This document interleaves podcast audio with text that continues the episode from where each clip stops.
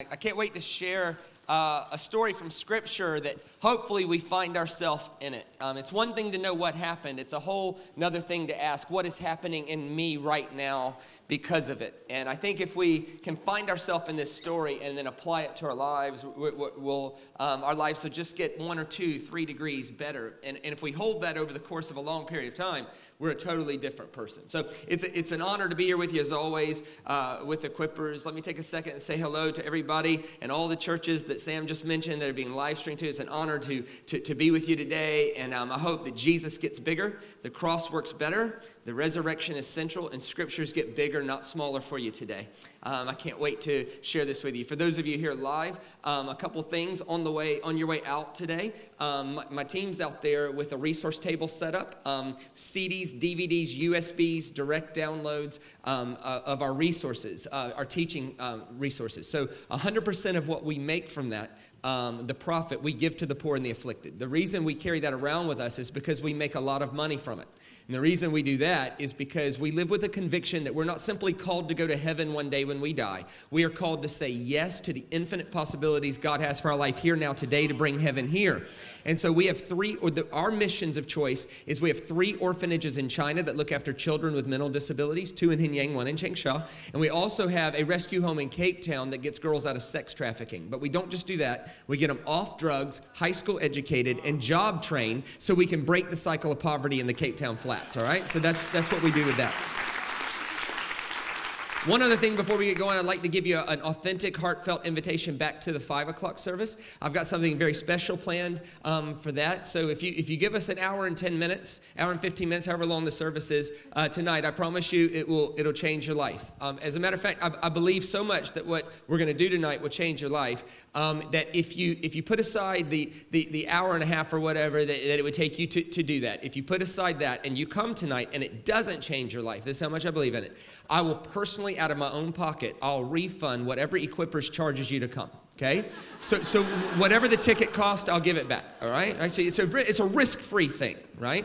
So so come on back tonight at five. I, I can't wait to share that with you. All right. So um, I want to look at the book of Genesis with you. I want to go all the way back um, to the beginning, Genesis chapter 25. Uh, we'll we'll get there in a second, and I want to talk to you about the thing that I think you one of the things that unites us all.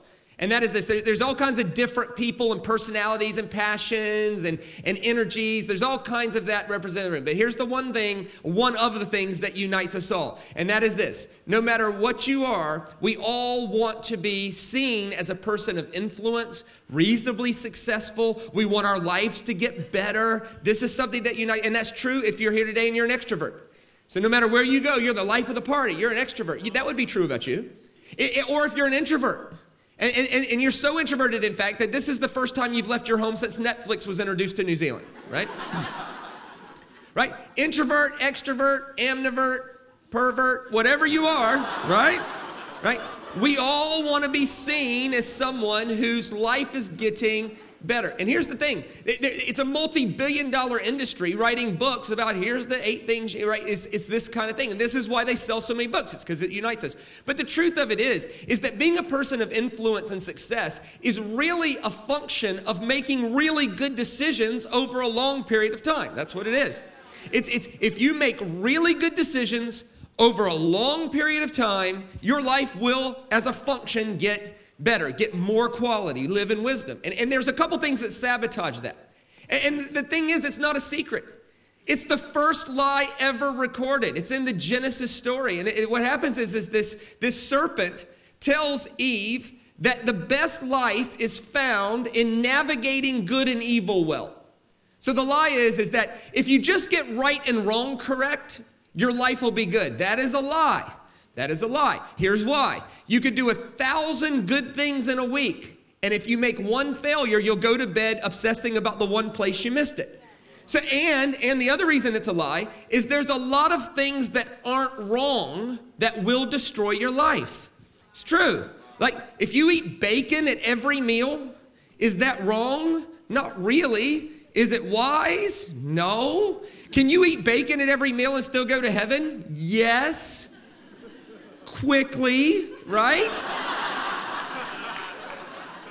right? Is it Is it wrong to buy a $60,000 car on a $50,000 income? No, but you're gonna be broke. You're gonna be broke. And you're gonna sit back and blame Satan. Satan, um, Satan's attacking my finances. No, no, he did not. You just did something so stupid, he could take the day off with you.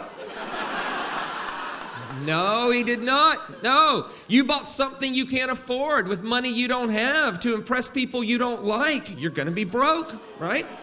Not wrong, just not wise.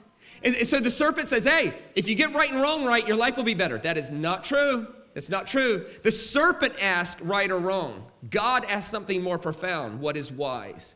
What is wise? Not right or wrong. What is wise? What is wise gives us less wiggle room on things. Because there's a lot of things we can rationalize as not wrong, but eventually they will destroy our lives. Eventually they will.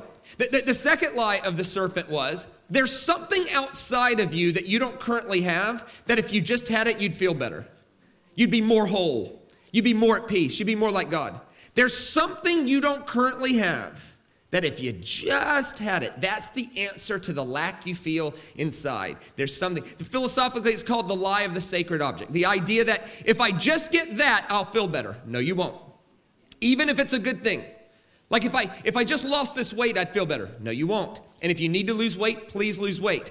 But but losing weight is just if, if you're not enough, it's a good thing, but if you're not enough without it, you'll never be enough with it. You'll just be a 15 kilo lighter version of your discontented self. It does not it doesn't work, right? Just doesn't work, right? Right? Oh, oh or, or could be a person. Oh, Shane, if I could just get married, I'd feel better. If I could just get married, I just want to meet someone. I just want to meet someone. I just want to be married, Shane. I just want to be married. If I could be married, I'd feel more whole. No, you won't. No, you won't. Because there's no such thing as a happy marriage that was forged between two miserable single people. Doesn't work. You'll never hear that. You'll never hear this testimony.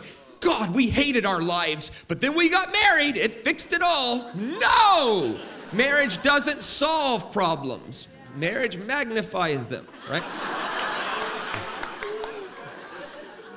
or a raise. If I could just make more money, I'd feel better. No, you won't. No, you won't. And, I, and listen, I hope you make more money. I do. I do. So that you can be more generous. I do. I want you to make as much money as, as you possibly can. That is a good thing. But if you're not enough without it, you'll never be enough with it. Never, never, ever, ever, right? You just become a richer version of the discontent, right? And so, so the serpent says, get right and wrong correct, and it'll change your life. No, it won't. No, it won't. Because the better question is not what is right and what is wrong. The better question is what is wise.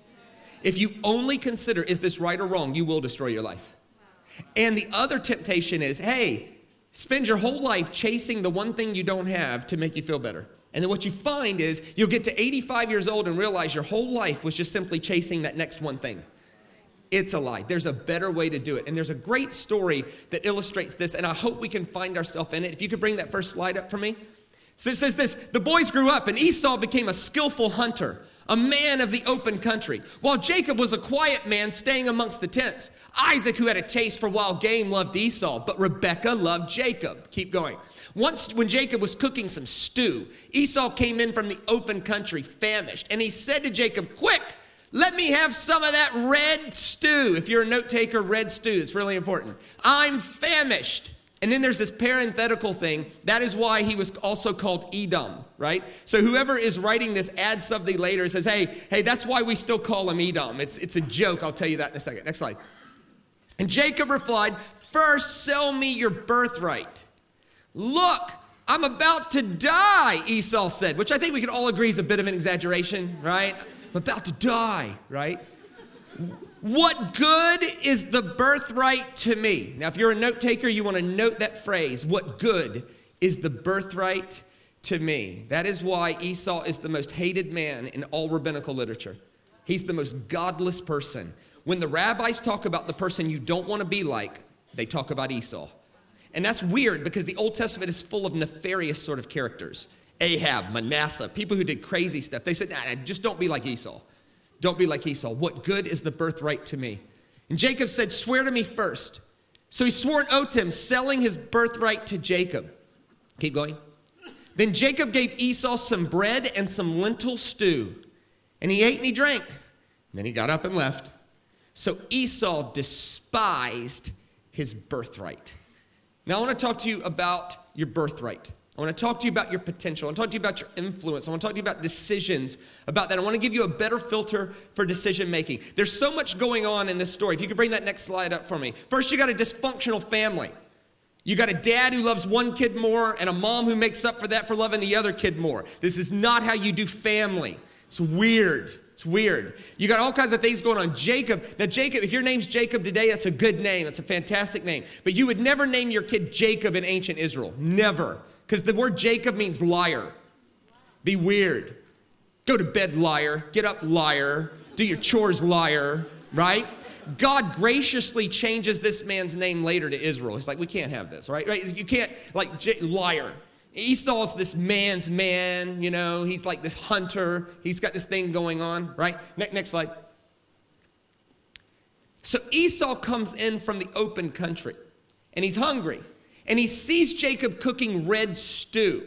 Now, in English, it says, let me have some of that red stew. Now, the translators add the word stew, and that's not wrong because a translator's job is to make it readable. Because in Hebrew, it's like a caveman came in, right? Here's what he does. This is literally all it says in Hebrew. He's, Esau comes in and says, Give me some of that ha'adam, ha'adam. Ha'adam, ha'adam. It's so weird. It's caveman Ha'adam, ha'adam, ha'adam. Ha'adam, ha'adam, ha'adam, ha'adam, ha'adam. Literally, ha is the, Adam is red. So he says, the red, the red. Ha'adam, ha'adam. Give me the red. Give me the red stuff, that red stuff. See, in ancient Hebrew, there was no superlatives. So, so you would go, to say peace, you would say shalom. To say big peace, you would say shalom, shalom. and to say really, really big peace, you'd go shalom, shalom, shalom. So for him to come in and go, ha adam, ha adam, give me some of that red stuff, that red stuff. I really, really, really, really, really, really, really want the red stuff. Ha adam, ha adam. and he trades his birthright for this bowl of Ha'adam, Ha'adam. Now, Adam is red. Edom means red guy. So here's what happens they change his name to a nickname to remind him of his failure for the rest of his life, right? It's sort of like this. Have, have, have you ever been to like junior high camp and you did something stupid and your friends give you a nickname that sticks to your 40? right? It's, it's that. So, so for the rest of Esau's life, and thousands of years later, we're still reading this going, Edom, right? For the rest of his life, they're like, hey, Red dude, what's up, Red? What's up? Hey, are you that guy that traded his birthright for a bowl of hot Adam? Hot? Hey, what's up, Red? What's going on, bro? Edom, what's happening? Now, so it says Esau despised his birthright. Now, the word translated despise there is the word we get the word profanity from. He profaned it. Now, to profane means to take something that is sacred and treat it as if it's common. So, so it would be profanity if somebody took a sacred thing and did something common with it. And, and so, what, what Esau does in this story is he takes this holy, sacred, opportunity to be alive. And he trades everything he could be for one momentary urge, and that is profanity. That is taking the holy, sacred thing that is your life and treating it as if nothing else matters more than that momentary urge. That is despising what you can be. There's one more thing going on here. Uh, next slide. There's the, the Hebrew idea of the word iniquity. Now, the Hebrew word iniquity is the word Avon, you know, like the makeup company. Avon, right? Avon. Now, now, ancient Hebrew was all pictures. Every Hebrew word is a comic strip. The A is an eyeball, it means to see, like behold, look, right? The, the, the V is a hook, like a fish hook. And the N is fish multiplying, right? Like a crescendo in music. So when an ancient Hebrew person read the word iniquity, here's what they read Whatever your eye hooks to multiplies. Whatever gets your attention gets bigger. Whatever. Hey, hey, the forbidden fruit, Eve, this will make you feel better. Huge iniquity. Oh, that new car, that'll make you feel better. Huge iniquity, right? Oh, that new shirt, that'll make you feel better. Oh, if you just had that shirt, or that woman, or that guy, or that bank account. Oh, oh, ha-adam, ha-adam, the red stuff, ha-adam, ha-adam. And here's what happens Esau comes in, and his eye hooked to the ha-adam, ha-adam, and he loses perspective on everything else he could be for that one momentary urge of Ha-Adam, Ha-Adam. Give me that red stuff, that red stuff. Ha-Adam, Ha-Adam. This is not just a story about two brothers in the ancient wilderness. This is about me and it's about you and it's about what we choose to let our eye hook to that gets bigger and bigger and bigger. A later writer says, Be sure to fix your eyes on Jesus, the author and perfecter of it. In other words, keep your eye on the main thing because when our eye wanders, that thing, our need for it gets bigger and bigger. And we get this obsessive desire, believing if we just get that next sacred object, then maybe I'll feel better about myself. And what we find by 80 is that if we keep putting our faith in the next Ha-Adam, Ha-Adam, we live disappointed and from urge to urge to urge to urge. Now, see, we might be thinking because we live in the Western world, so what? He traded his birthright for a bowl of stew. Is that really that bad? Like, honestly, and that's because in the Western world, we don't really have a concept of birthright. We have a concept of inheritance right? Which is where your, your dad dies and you end up being able to build your life partly on the back of what he built his life on. And then there's that, and that's a good thing as well. But we don't really have a concept of birthright. So let, let me show you uh, really quickly what a Hebrew concept, when, when a Hebrew person said birthright, what did they mean by that? Ne- ne- next slide. So, so the birthright was carrying the family name for survival. There was no central courthouse that had a record of who owned what. Like the birthright was, it's your responsibility to carry our family name on for survival. It was an imagery for everything your family stood for. In, in, in, that culture, it entitled you to twice the inheritance.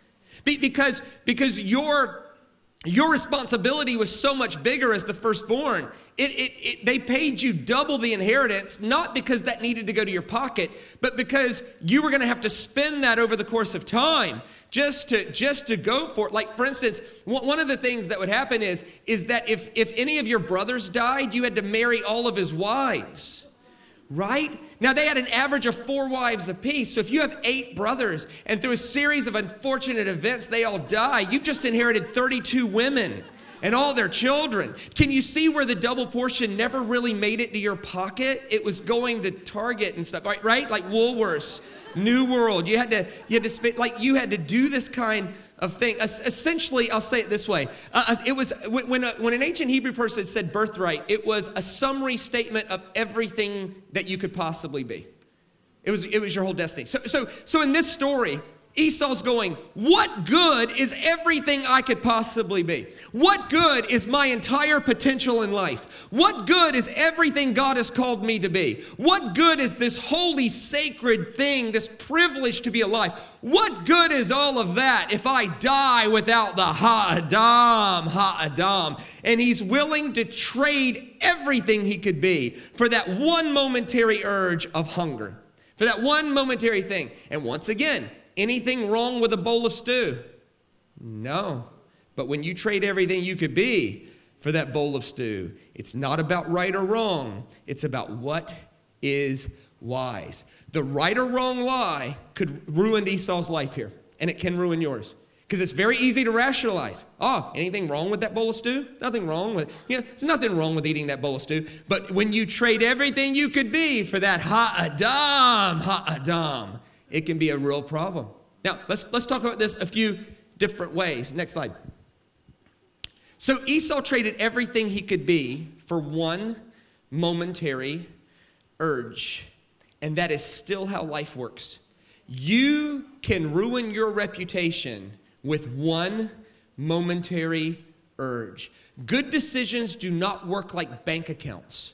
It's not like if you make 20 years of great decisions that you get 20 years of horrendous decisions before you get back to even. That's not the way it works. You can ruin 20 years of great decisions with one ha-adam, ha-adam. You can ruin 20 years of good business practice with one ha-adam, ha-adam. You can ruin 20 years of a great marriage with one ha-adam, ha-adam. You can ruin it. Let, us talk about it this way. Next slide. So, this, this story is common in Scripture and it's common in our lives where we trade birthrights for bowls. We trade everything we could be for one bowl. It, it starts early. Moses in Exodus 3. Here, here's essentially what happens God says, Hey, Moses, I've got a huge plan for you, man. I want you to liberate all of these slaves and usher them into the promised land. And if you go back and look at the story, Moses is like, Yeah, but I don't speak well. I got to see in public speaking, right?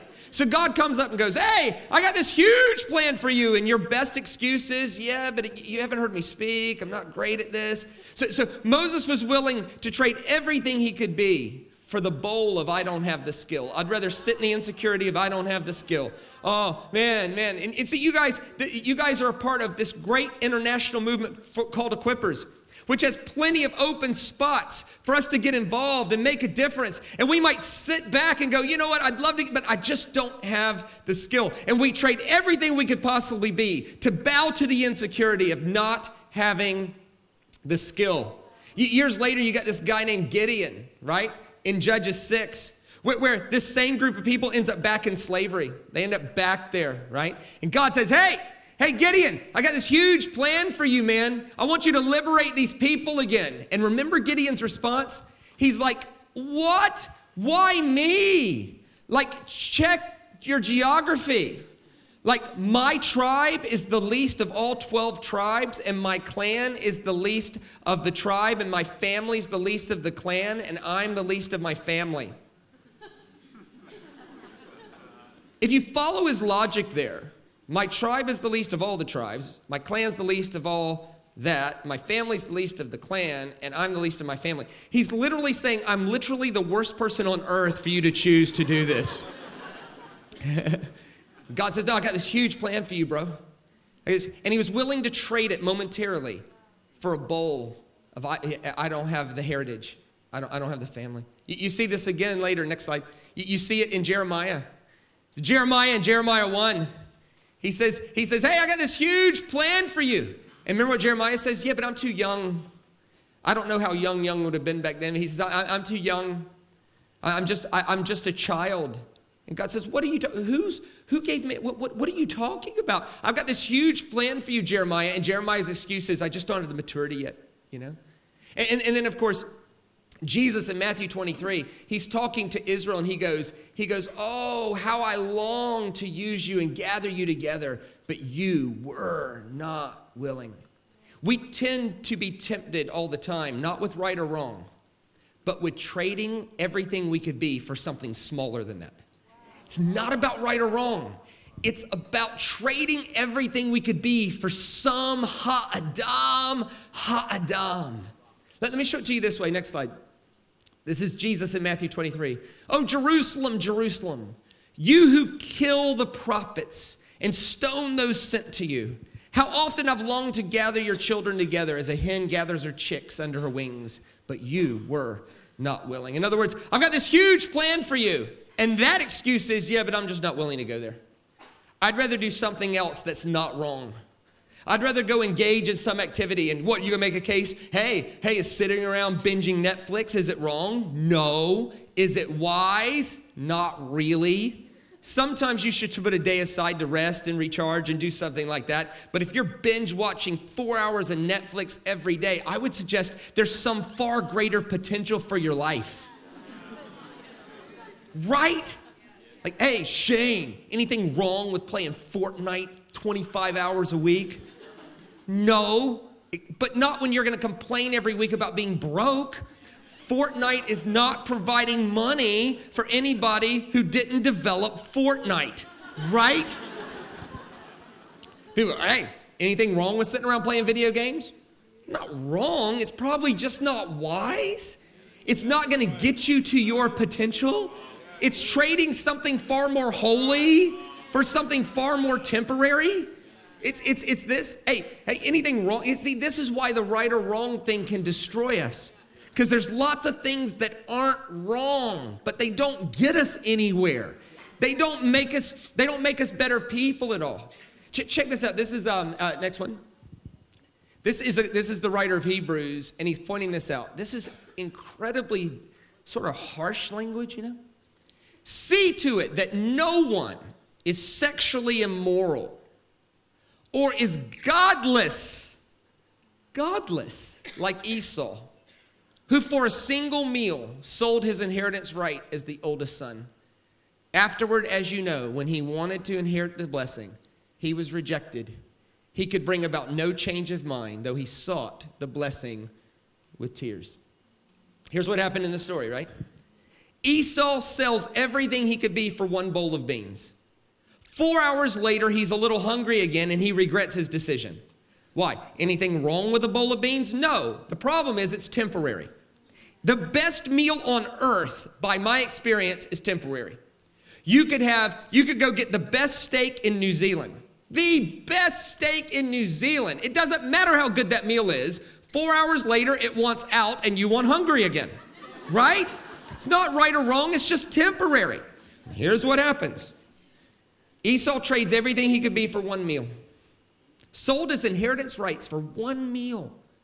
And then he realized four hours later, boy, as good as that was, that was temporary. That didn't do what I thought it would do. Oh no.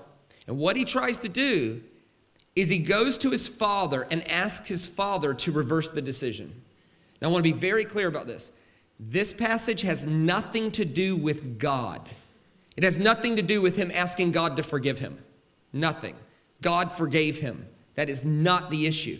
What's happening in this story that's being referenced in Hebrews is he went back to his earthly father and said, Will you reverse the decision I made? And even though he was crying about it, the father would not reverse it. Sometimes we make decisions that are so destructive, even in great tears, we can't reverse the consequences of it. You can't. And so people say, I can do anything I want and God will forgive me. Yeah, sure. If your goal's to be forgiven, right? But if your goal is to have a quality life, that logic doesn't work, right? Right? You say, oh, oh, the cross covers it all. Calvary covered it all. Right? Right? Oh, covers it all, even this stupidity. Yes, you're right. If your whole goal is to go to heaven when you die, which I guess is an okay goal if you're 107, right? If you're 107, it's okay to sit on your butt and wait to go to heaven when you die. It's sort of right around the corner. But here's the thing, right?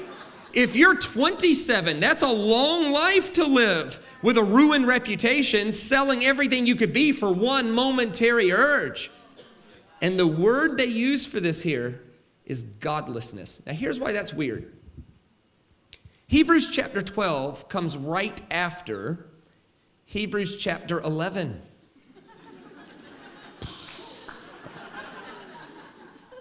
and in Hebrews chapter 11, the writer of Hebrews lists the heroes of the faith. If you go read their stories, they all made huge mistakes. I'm talking about mistakes with zeros attached. right? Abraham gave his wife to Pharaoh's harem. That was a mistake.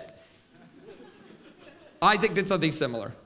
Moses premeditated murdered a guy. Lapse in judgment. Samson was sleeping with prostitutes on his wedding night because he got depressed because his best man stole his wife. Jephthah did something crazy. Solomon had a thousand women. That probably wasn't wise. And if you're hearing the irony in that, right? Although, you know, the guy had a thousand women, and God's like, I think I'll use you to write the book on wisdom, right? Like, you imagine that conversation? Are you the guy that successfully navigated the affections of a thousand women? Yes. You got to be the smartest guy on earth. Let's write a book together, you know? Here's the thing, right? In scripture and in our life, it's never about living mistake free because no one does. What set the writer of Hebrews is going, these guys, heroes. Esau, godless. Godless. Now, the word godless there is the same word that gets translated profanity again.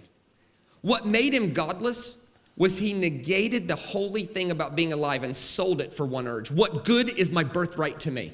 What? That that attitude ruins your life. What good's my birthright? See, why these other guys are listed as heroes, even though they made mistakes, is if you go back and read their story, none of them ever lost sight of the bigger thing. None of them ever said, What good's my birthright? None of them. And along the way, they made mistakes with zeros attached to it, but they were still heroes. Why? Because in their heart, they spent their life chasing their birthright instead of the next urge. What you don't want is a godless life. What is a godless life? It's not a wrong life. A godless life is a life that chases the next urge instead of selling out to the potential and the influence and the holy, sacred thing it is to be alive. It's that. A lot of things you could do that aren't wrong, but boy, they sure sabotage that birthright. They sure said. So let's let's be a bit more concrete with this. Next slide. See, sermons are meant to be wrestled with. So let's, let's wrestle a little bit. Do we despise our birthright? It, what does that mean, in case you've phased out? That means living today as if there's no higher purpose than what I want today. That next urge, that next ha'adam, ha'adam. Do we despise our birthright? Let's say it this way Do we live as though there's no higher purpose which profanes our destiny? And here's the problem with this once that pattern sets in, it, this pattern simply leads us from living to urge to urge to urge to urge to urge to urge to urge. Here's the problem, right? When you're 85 years old, you will look back on your life and see your life as fundamentally an intentional pursuit of everything I could be in God. And along the way, I made a lot of mistakes, but I was intentionally pursuing everything I could be in God. You'll, you'll come to that conclusion. Or you'll look at your life and go, you know what? Sadly, my life was simply living from urge to urge to urge to urge to urge to urge to urge, and it never measured up. And here's what's so important to the text Esau comes in. Ha'adam, ha'adam. Give me that red stuff, that red stuff. I'll die without what's in the bowl. Ha-adam, ha-adam. I think Jacob, who was had a bit of a deceitful thing in, I think he sort of went, yeah, yeah, yeah, yeah. Ha-adam, ha-adam, ha-adam. And he trades his birthright for a bowl. And then this is very subtle, but it tells us in the text what was in the bowl. What was in the bowl? Lentils. What is that? Beans. next slide. What seems so great, the red stuff, ends up being a cup of beans. He traded everything he could be for what ended up being a bowl of beans. The ha'adam, ha'adam was just beans. Let's say it this way. Next slide. Esau traded everything he could be for a bowl of beans. She came to my office, 16 ish. She's quite shaken, you know, stressed. I said to her, I was the pastor on call that day. I said to her, What happened? And she said, I thought he would love me more if I crossed that line. And she said, I got to be fair. I was worked up myself. She said he didn't rape me or anything. She said I, I was into it. And I got so worked up, I thought I would die without crossing that line. And then I did. And I feel lonelier than ever before. If I could put my language on that, she thought she would die and then she sold everything about her purity. And when she did, at the end, she looked at him and thought, beans. It was just beans. It's just one more piece of cake. That's all it is. I know. I know I struggle with overeating. I know I struggle with weight. I tell, I tell my friends all the time how unhappy I am with my body, but it's just this one more piece of cake, and it's in the refrigerator, and it's calling to me. When I open the refrigerator door, it's ha-adam, ha-adam, ha-adam, ha-adam, ha-adam, ha-adam. And then I give in and I eat all that icing, and as soon as it's in my stomach and I can't taste it anymore, I think, beans. If you've ever struggled with addiction or know someone, this is exactly what it is. It's just one more hit of heroin. That's it. That's all it is. Come on, one more. That, that one more will do it. That one more hit. That one more. That one. And I and we trade everything we could be, our credibility with our family, for one more hit. And when it's over, it's just beans. It's just one more beer. Just one more. And you know whether you can have one and then stop, or whether when you have one, you're going to have 20. You know the difference right? You open that refrigerator door and there it is. Hadam, Hadam. You think, I'll die without that. And we trade everything we could be, all of our credibility with our family for one more drink.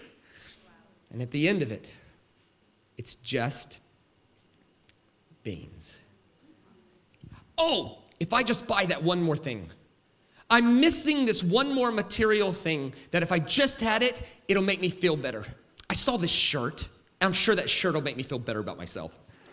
And so I'm gonna put it on a credit card because I don't have the money. And I'm gonna pay for nine months for a $70 shirt because that sounds smart. then I'm gonna complain that I'm broke. Ha'adam, ha'adam. And we do it and it's just beans. You know what? You know what made me feel better? A new car. That's what'll make me feel better a brand new car. I think it'd be smart to buy something that's gonna lose 50% of its value in three years. I think that's brilliant. And I'm gonna do it on credit. I'm gonna pay 9% interest on something losing 50% of its value. Now, that, that would be really good. That's wise. That's really, really wise, right? And here's the thing guys understand this better than women. Guys have something called car fever. Car fever is when you get convinced that you need to try something new and then you rationalize it for needing something more reliable right and we we right and we and, and we, we we go through this right we're like i just desperately i'll feel so much better if i get the v8 I'll feel so much better about myself. That car is the secret to the disappearance of my lack. Now, the last thing you want to do when you have car fever is go to a car lot, right? Because all a car salesman's doing is going, ha-adam, ha-adam, ha-adam, ha-adam, ha-adam. See, car salesmen have a car fever thermometer, right? They just don't tell you it's rectal, right? And here's what they do. Here's what they do. They're very clever.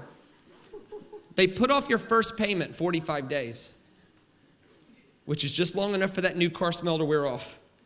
And then that first payment comes due, and you look in the garage and you're like, I'm paying how much for this? It's going down how fast in value? I just traded five years of financial peace for ha'adam, ha'adam. And at the end, I realized it was just beans. It was just beans. Let's say this one more way. Next slide. Is the story of your life going to be a pursuit of the birthright or a summation of living from urge to urge? That's my question this morning. You've got two choices. Your life can be an intentional pursuit of everything God has for you, or your life can be a pursuit of every ha'adam, ha'adam that comes along. And some of those ha'adams aren't wrong, but they'll ruin your life. Your life will either be a summation of living for what God has for you, or it'll be a summation of urge to urge to urge to urge. Here's some insight Jesus gave us on this. Next slide. Then he said to them all, If anyone would come after me, he must deny himself and take up his cross daily and follow me. Now, that sentence makes sense without a word. He must deny himself, take up his cross, and follow me. But that's not what Jesus said. He must deny himself, take up his cross daily, and follow me. Good decisions don't work like bank accounts. Good decisions renew themselves every single day. So I urge you, my brothers and sisters of Equippers, to be wise don't be the masters of good and evil. That's boring. Be wise. Ask the deeper question. Ask the better question. Live a more profound life. There's a lot of things that aren't wrong, but they're not wise. Let me stop and pray for you and let's, let's stop and meditate on this for a second. So, Lord, we ask you for the grace to see things different and the irresistible urge to respond to what we see. Right there where you're sitting and all across New Zealand in the live stream, I want you to be brave enough to ask this question Holy Spirit, would you reveal to me my bowl? What is my ha'adam, ha'adam? What have I been trading the more profound thing for an urge? Let's take 10 seconds of quiet. Holy Spirit, would you reveal to us our bowl?